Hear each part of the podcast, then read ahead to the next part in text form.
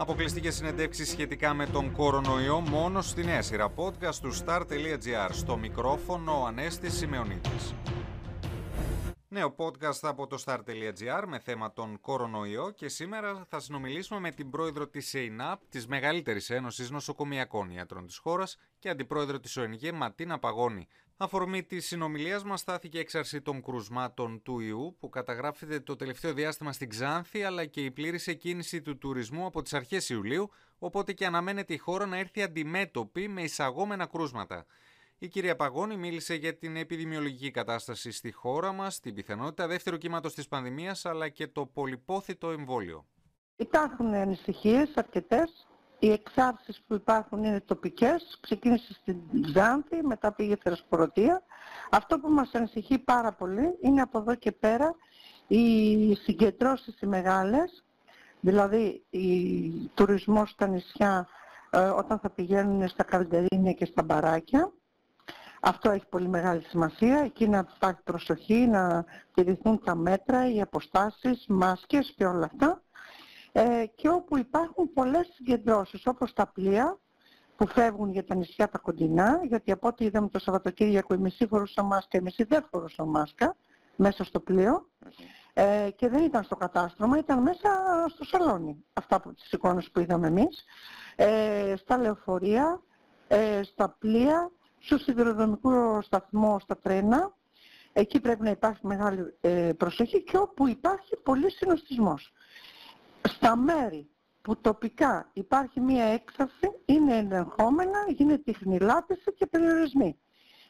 Αυτά μας ε, ε, δημιουργούν προβλήματα και εκεί αν γίνει ό,τι γίνει θα είναι από τις μεγάλες συναθρήσεις, συγκεντρώσεις. Στην Ξάνθη έχει έρθει ήδη το δεύτερο κύμα, έστω και τοπικά. Όχι, δεν είναι ε, το δεύτερο κύμα. Στην Ξάνθη είναι υποτροπές του πρώτου κύματος.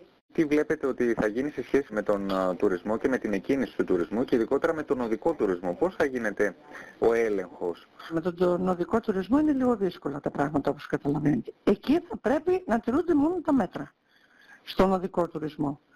Ε, από εκεί και πέρα όμως, στον τουρισμό που θα πάνε νησιά, πλοία και ε, άλλα τα, μέσα, τα υπόλοιπα μέσα, θα πρέπει να γίνεται κάποιος έλεγχος από τους ίδιους το προσωπικό των πλοίων ας πούμε ή προχθές έδειξαν πλοία που δεν φορούσαν μάσκες θα έπρεπε το προσωπικό να πάει στο σαλόνι και να πει στους επιβάτες να φορούσαν τις μάσκες.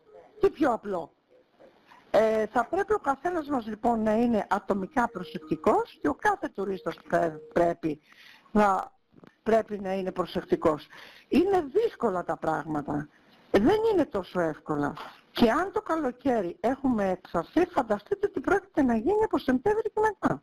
Γι' αυτό ε, θα πρέπει οι έλεγχοι να είναι αυστηρότεροι, θα πρέπει να σταματήσουν οι συγκεντρώσεις, τα πάρτι, ε, τα, στα σοκάκια, οι μεγάλες συγκεντρώσεις στα νησιά. Θα μπορούν να βγουν στις παραλίες, να περπατήσουν, να καθίσουν να φάνε τηρώντας τα μέτρα ατομικής προστασίας. Σε σχέση τώρα με το δεύτερο κύμα, ε, θεωρείτε ότι είναι πιθανό να το αποφύγει η χώρα ή κάποια στιγμή... Ε... Δεν νομίζω ότι θα το αποφύγει η χώρα, γιατί αν έχετε δει και στα υπόλοιπα μέρη, ε, ήδη Γερμανία, Αμερική, έχουν, υπάρχουν εξάρτητες θέσεις, εξάρτητες θέσεις. Δεν νομίζω να το αποφύγουμε και ειδικά τώρα που θα έχουμε και τουρισμό, μπορεί να μην έχουμε πάρα πολύ κόσμο, αλλά τουρισμό θα έχουμε. Όπως καταλαβαίνετε δεν είναι τόσο εύκολα τα πράγματα.